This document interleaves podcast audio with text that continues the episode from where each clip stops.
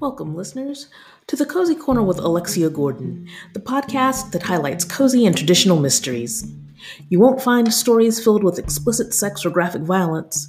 You will find interviews with authors who create crime fiction filled with intriguing plots, engaging characters, and high quality writing.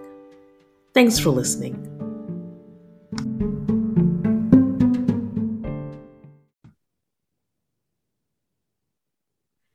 Hello, listeners, and welcome to another episode of The Cozy Corner with Alexia Gordon. I'm Alexia Gordon, author and host of the podcast. My guest today is Julie Anne Lindsey, also known as Bree Baker, author of the Seaside Cafe Mysteries. Julie joins me in the corner today to chat about Partners in Lime, the sixth in her series, uh, written as Bree Baker. Welcome, Julie.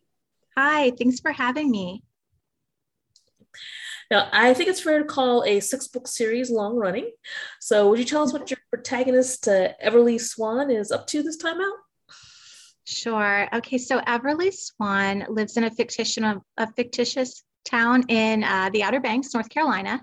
And she has a seaside uh, home and she runs an iced tea shop out of the first floor. So when she's not sleuthing, she is serving tea and in her cafe, iced tea. And this time around, um, the island is excited about an annual play that really goes on down there. They reenact in an outdoor amphitheater, they reenact uh, a play called The Lost Colony, and that is when it's about Roanoke, right? It's about the first settler that was born here, um, Virginia Dare, and how her grandpa went away to get supplies, and it took a year to come back, and the entire village, you know, the entire town is gone. Um, in the course of that play, her friend Matt, who's an EMT, Everly's friend Matt, uh, is accused of murder. And of course, she steps in because she can't have anyone slandering her buddy Matt's name. Now, you mentioned that the, the play um, is uh, based on a real play. It is that the islands get very excited about. It. They're very proud of it. Um, on the website, calls it the heart of the island. Um, it's a huge tourist draw. As many times as I've been there, I've never gotten to see the play, so that is kind of a bummer. Um, but definitely on the bucket list. I think 100% worth going if you've ever get to the islands. And for those of us who are not as familiar with uh, Carolina history as we should be, can you tell us a little bit about the lost colony of Roanoke? Sure. Um, I'm not, I wish I knew more than I do, but uh, so the the English, right? They come across the Atlantic and they find land. But if you're familiar with the North Carolina coast, there are all these barrier islands, very, very, it runs from, you know, they, start up in Virginia, they go along the coast of North and South Carolina. And it's this narrow strip of land that at some places it's only a mile wide. Um, but that, and then there's the bay and then the mainland. So ships coming across 300 years ago, they hit land and they stopped and um, they set up a colony there at Roanoke and got things going. It was very hard, um, the weather and just you know, un- it had never been inhabited. So they set up their town and and the grandfather, Virginia Dare's grandfather, so she was the first baby born here. He got to see her born, and he went to go get more supplies. And it took a year round trip to get back. And when he came back, the entire village was gone. There was not you know, no one left a note. There were no signs of where they'd been. There was no indication of why they'd gone. There weren't bodies. So it wasn't as if they'd starved or died of, of uh, the elements or hunger or anything like that. They were just gone. And to this day, we don't know where they went. They're just gone. You have a theory about where they went? I, I don't. Aliens? No, I don't. I'm not really. I'm not sure. I hope that they all just moved you know, someplace safer. Hopefully they all moved on and set up and just due to lack of technology, they just never, you know, hopefully they were okay because it doesn't seem good. I hear one theory that they had uh, integrated with one of the local Native American tribes. Mm-hmm. I, I love that. First of all, that's that's my favorite. Um, the idea that they found, um, I don't know, a help, friendship, uh, you know, camaraderie that they were able to um, to make it through and and set up somewhere else. I like that the best. Now, help uh, friendship and camaraderie, um, as with many cozies, is a, a, a, big part of of your book, Partners in Lime. So, how do you create a, the supporting characters uh, that kind of help fill out that that cozy village that that uh, readers love so much? Well, I so I think I I um I'm often asked if I see myself in any of the characters, and I think I might be guilty of putting myself, um, you know, Mary Sue style into into all the books a little bit as the heroine. And I try really hard to create a cast that's going to complement her, that's going to um, be the support system that character needs. And I always do try to pick one or two that kind of get on her nerves because cozy heroines really are genuinely good, but they're still human. So in this particular series, my heroine has a nemesis. She actually thinks of her as her nemesis, a little girl. Uh, so she's a grown woman now, but as a child, uh, Everly's mother died. Uh, in the story, she died of a broken heart. She couldn't get past the loss of her husband and uh, Everly's father. And roundabout middle school, this uh, girl, Mary Grace Chatsworth, came to the island and told all the all of Everly's friends that her brother wasn't dead. She joined the circus just to get away from Everly, so she wouldn't have to raise her. And that hostility simmers 20 years later.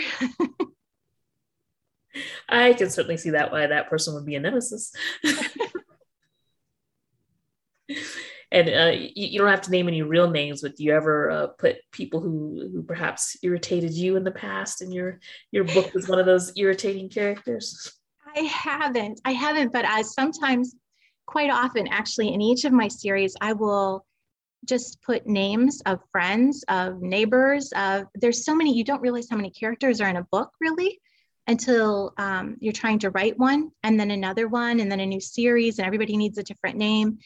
And at one point, I was just stumped and a lack of time, and I needed to move on. And I just used like everyone up and down my street at that time. and they thought it was so much fun that I thought, well, this is the way to go. So now I quite frequently populate new books with just people from my life or you know from my reader group just people i know and they get a kick out of it they enjoy it and i don't know it works and you know our moms spend all this time trying to name us right so why make up new names when some moms have picked the perfect names already? and I go with it. Um, and, and and speaking of moms, and you mentioned Everly's mother, um, Everly traces her or her family traces their history in your town of Charm, which is a charming yes. name for a town, uh, back hundreds of years. Uh, now, in a lot of the stories, the protagonist is kind of the newcomer to town. So, mm-hmm how having a character with a history in the community influence the story? I think I think her roots actually impact quite a bit of the story. Everly, um, you know, sometimes you're so close to it you can't see it, and being grown and raised there, she doesn't always see what maybe the sheriff sees or his au pair that comes with him. That she's kind of the island's sweetheart, so to say. Everybody kind of talks about her family because it's just very unusual to be able to trace your family back more than a few generations. And she can go, um, the Swans go all the way back to the Salem witch trials, in which things got hairy and they moved. They left, they took off, they found the islands, they settled down, and they've been there ever since. Um, and so that alone, their origin, you know, leads to speculation. And her family's a little odd. Um, and they carry on some of those uh, traditions, some things that they needed 300 years ago, like beekeeping, extensive gardening, all of these things that kind of get the locals whispering, but they love it. They love the history and the intrigue and the lore that surrounds her family.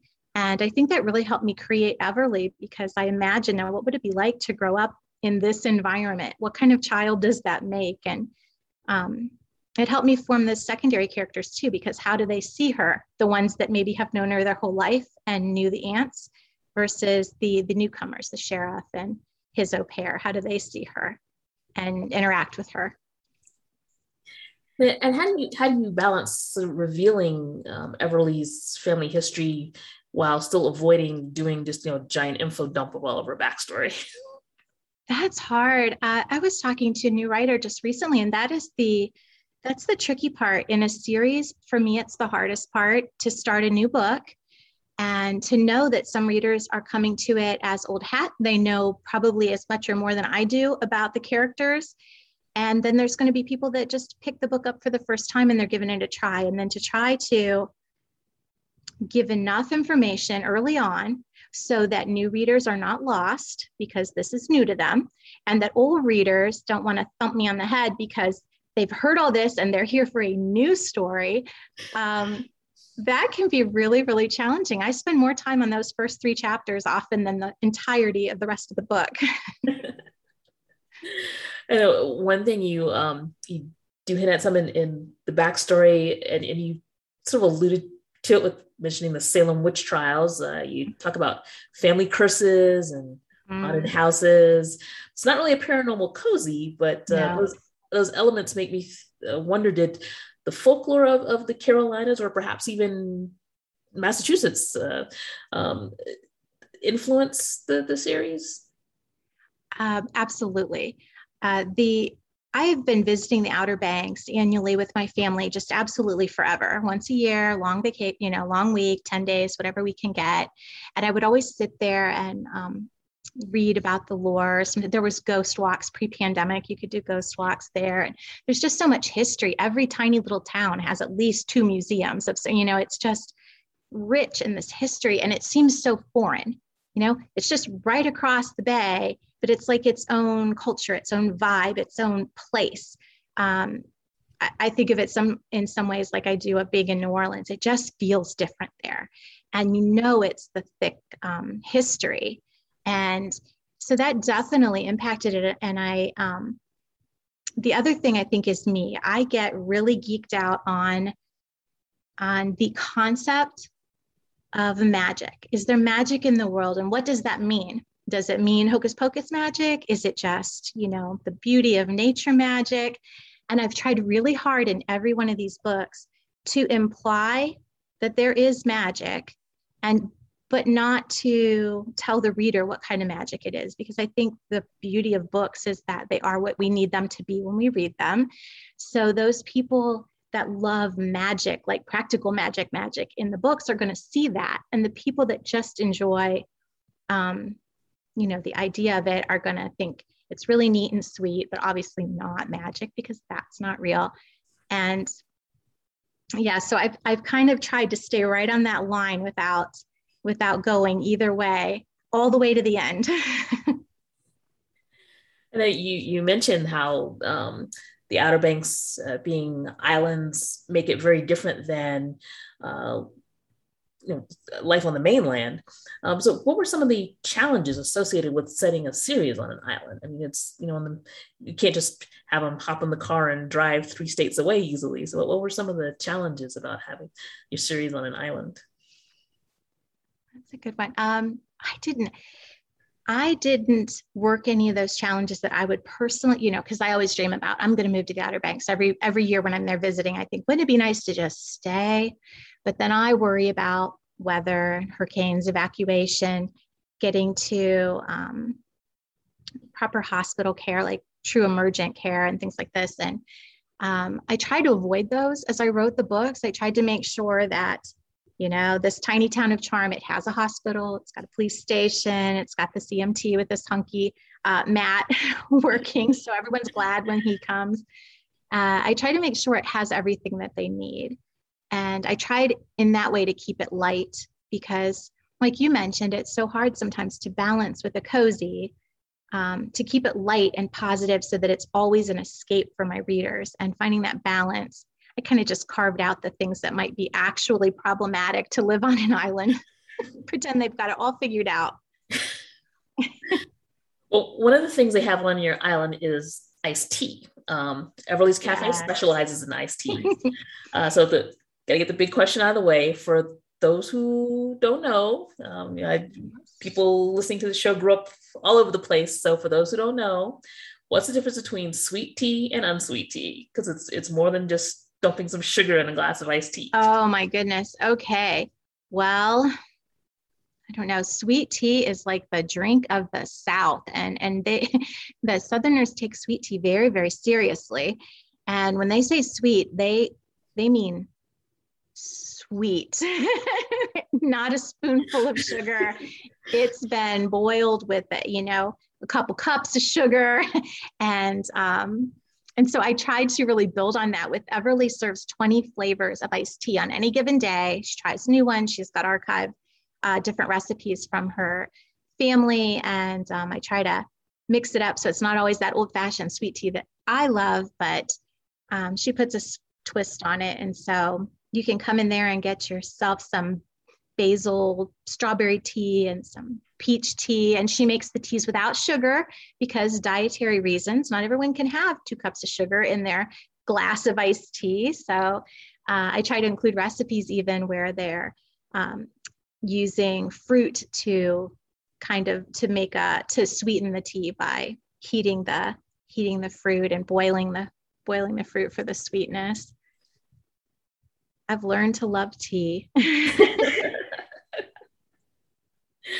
and it, it, what, what led you to decide to make iced tea what uh, Everly's Cafe specializes in? You know, I had just come back from another trip to the beach. It was a summer. And I had just had a ton of tea, um, more than usual. And it was something that my mother and I, and maybe my mother in law, um, we usually do big family, like we get everyone together when we go get one of those big houses on the beach and everybody just breathes and we're just together.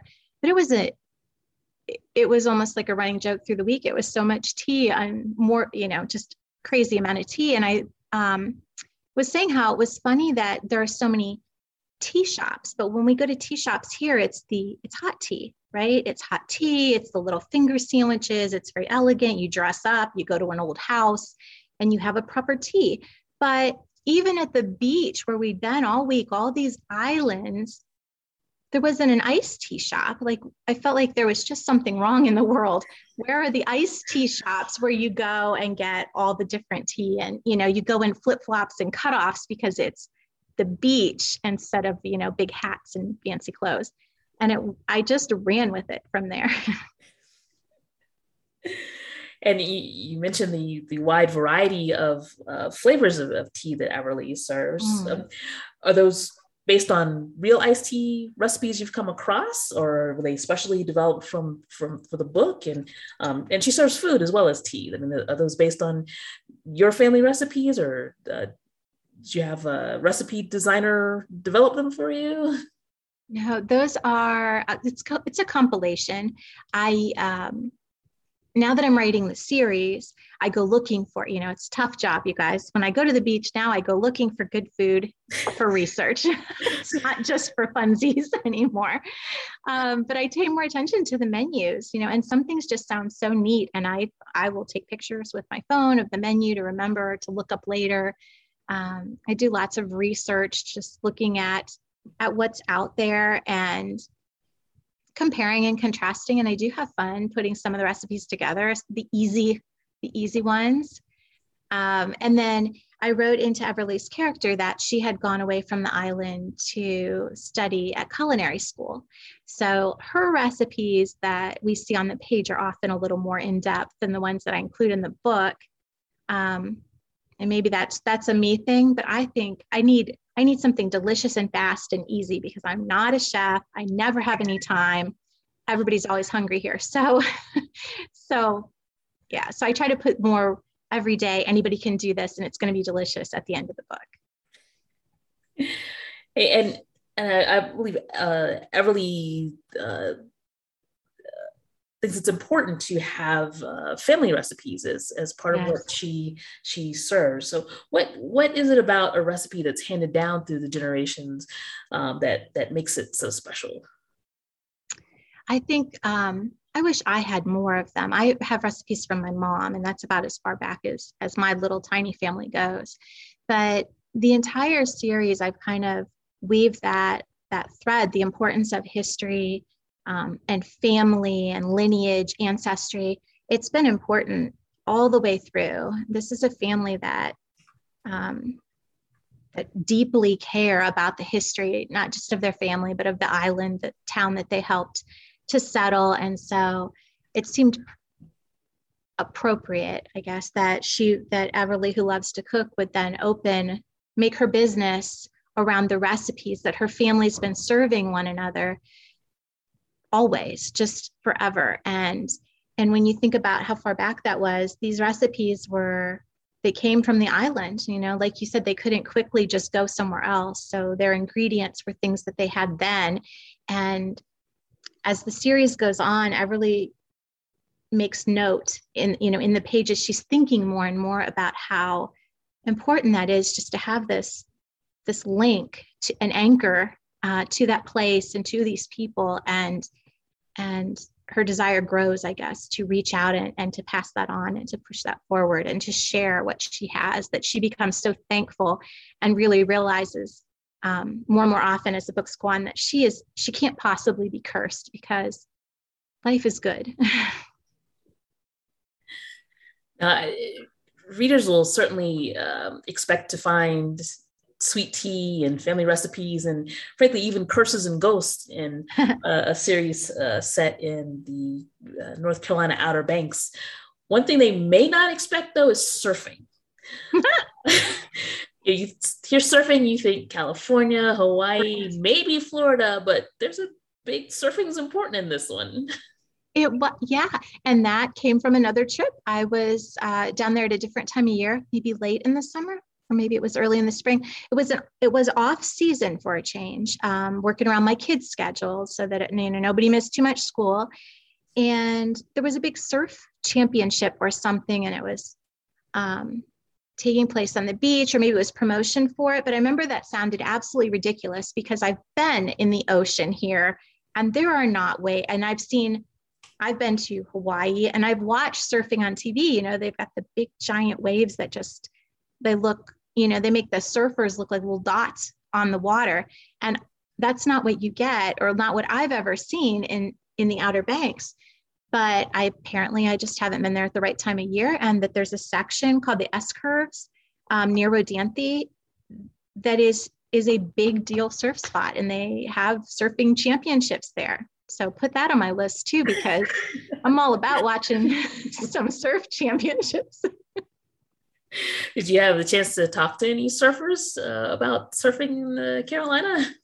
No, and I hate that because I I went I reached out on some different uh, websites. You know, I'm like I'm like my sleuths here. That's my extent. That's about how brave I get. But I did send some emails, just some questions, and I didn't get any. I didn't get any FaceTime or any you know Zoom time or any time to really get anything other than you know read the website kind of thing or what are they cookie cutter kind of answers very they're probably cut and paste. Someone's job is just to answer with the facts. But, uh, and now uh, uh, what's uh, next for for everly in, in the town of charm? Uh, more surfing more iced tea? Yes lots of iced tea. Okay so i have good and bad news about everly and the team. Uh, Book seven will release next spring in March, I believe. It's called Pleading the Fish, and it will be the last Seaside Cafe mystery. Aww. So, yeah, writing that was super bittersweet. I outlined it when I was at the Outer Banks this April, and I took pictures of myself because I was like crying, and I'm like, this is so crazy because um, the characters are real. You know, the authors get very attached as much as when I read books and get attached to other people's characters. Uh, and it feels like their last adventure will be, you know, the last time I get to spend time with them. So that's very bittersweet. But I have to give um, so much props to my publisher because they knew in advance that they wanted to wrap it up in book seven. And they told me probably a year. I think I might have been writing Partners in Lime when they told me that that would be it. So I had all kinds of time to think of all the things that readers ask. Will they get the lemon cake recipe? What, you know, is Grady going to drop dead if he loves Everly? like, there's some, who is the town charmer? There are pressing questions that need addressed. And because they told me in advance, I had lots of time to, I hope, write a book that is so perfect in its conclusion that fans of the series will finish it, be so satisfied that they'll want to read all seven again because now they know where, you know, now they know. And um, yeah, so so it was bittersweet to see it end, but I really truly enjoyed it. And I'm really proud of the results. So hopefully everyone will stick around and read book seven too. And, and can you tell us if they'll get the lemon cake recipe or is that like top secret information? I saved it till the end and I'm so nervous that it's not going to live up to. So here is me, who's already told you I'm not very great, I'm not superb in the kitchen, trying to come up with a recipe worth the hype. Okay, this is the recipe. It just gets more and more important as the series goes on. This lemon cake just keeps being more important. And by the end of book seven, I'm like, how am I supposed to come up with a recipe? That's been around 300 years. That's, you know, that's that's everything Grady needs in his life. How can I possibly? I tried, y'all. so hopefully, hopefully it did okay. I, I'm sure it will. so, so what's uh, what's uh, on the horizon or on the planner after the Seaside Cafe series wraps up? Well, let's see. I I write romantic suspense for Harlequin, so those will still be coming out through next year. And um, I'm trying to think of what else I've okay. So I'm starting a new series as myself, written as Julie Anne Lindsey, and that was a brainstorm during the pandemic. I was feeling, you know, like we all were feeling. I just needed to do something. I don't know. It was very general. I needed to do something, and I write. So I um, decided I would write my own cozy mystery series and and just uh, be the publisher. So it's a self. I've I've Partners in Lime comes out on Tuesday. It is my 42nd traditionally published novel. Wow. And sometime last year, sitting at my dining room table talking uh, to my mother in law about books, I thought, I should just do it. I should just try to write a series and and start to finish. I'm going to be the publisher. I'm going to find an artist. I'm going to learn about marketing and advertising and i'm going to figure this out. I'm going to see if i can do it. And if i don't i tried. And i'm guaranteed to learn a ton right? Even if you fail you learn what didn't work right? True. so so that's kind of a big deal. That that series to me is the bonnie and clyde mysteries. I've got a an amateur sleuth named bonnie and her kitty companion clyde and, you know, with names like those, what could go wrong, right? well, the, the more that goes wrong, the more interesting the book, right? the more fun it gets. That's absolutely right. So hopefully there's lots more good food, small towns and quirky characters and banter because I am a sucker for good banter. You said that will be under Julie Anne Lindsey. Julianne Lindsay, yeah. And what do you write? Uh, what uh, pen name do you use for Harlequin? I'm also Julie Anne Lindsey. I write that as myself also. Okay. So Seaside Cafe is the only one you write as Bree Baker? It's the only one I write as Bree Baker. In October, I wasn't thinking of this. In October, um, the third book in my Christmas Tree Farm mysteries that I write as Jacqueline Frost comes out. So there's that too. I've been waiting on that for a while. I guess people probably listening is like, well, I thought this was supposed to be Bree Baker. It's, it's the same same wonderful author, Bree Baker, Jacqueline Frost, Julie Anne Lindsey. Um, so right. lots, lots to to read. right, super cute. I'm so sorry. That's okay. and, and an author by any other name is still a mystery author, right? That's right. I just love my cozies. um, and if, if readers would like to connect with you under any of your your names, oh. uh, where, where can they do that? They can find me at julieannelindsey.com I've consolidated every every series, whatever the name is, they're right there on the front page. So you should, you know, maybe identify the cover and know there you are. That's what you're after.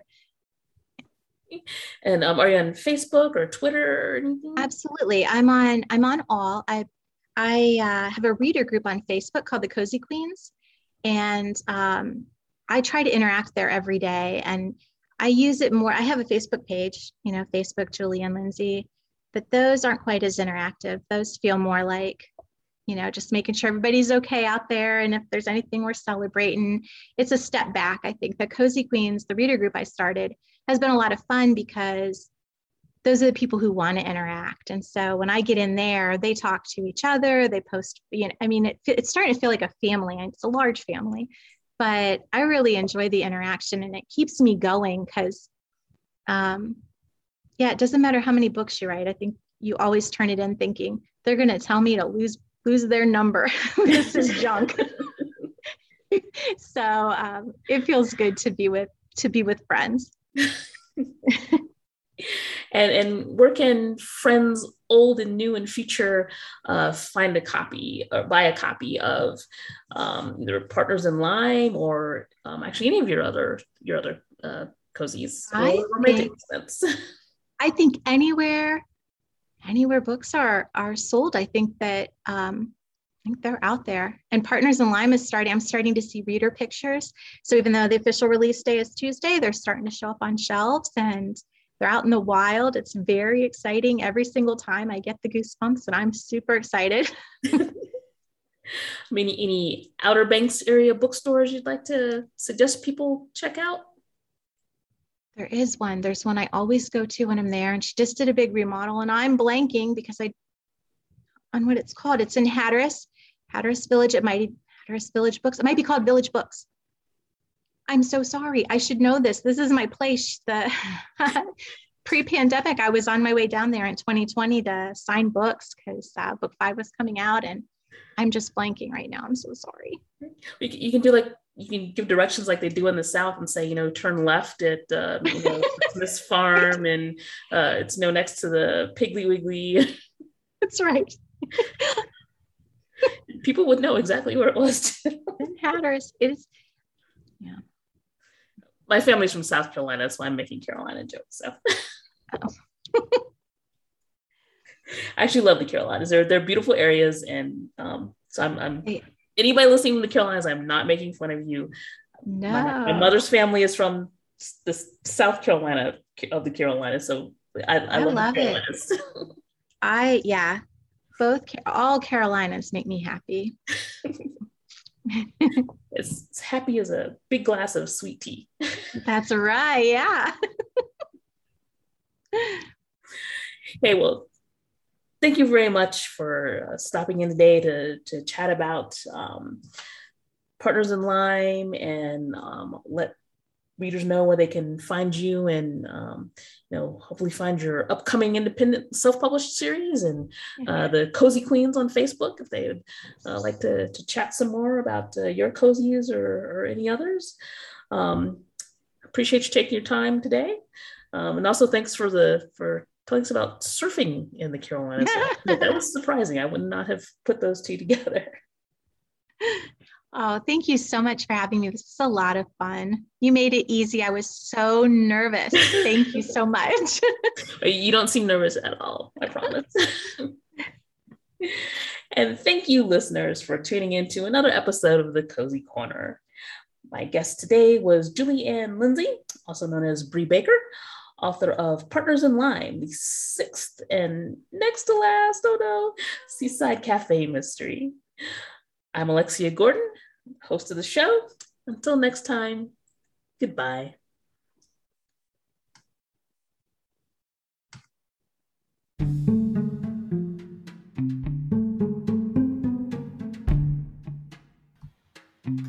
Thank you, listeners, for tuning in to another episode of The Cozy Corner with Alexia Gordon. If you enjoyed the show, please leave a five star rating or review.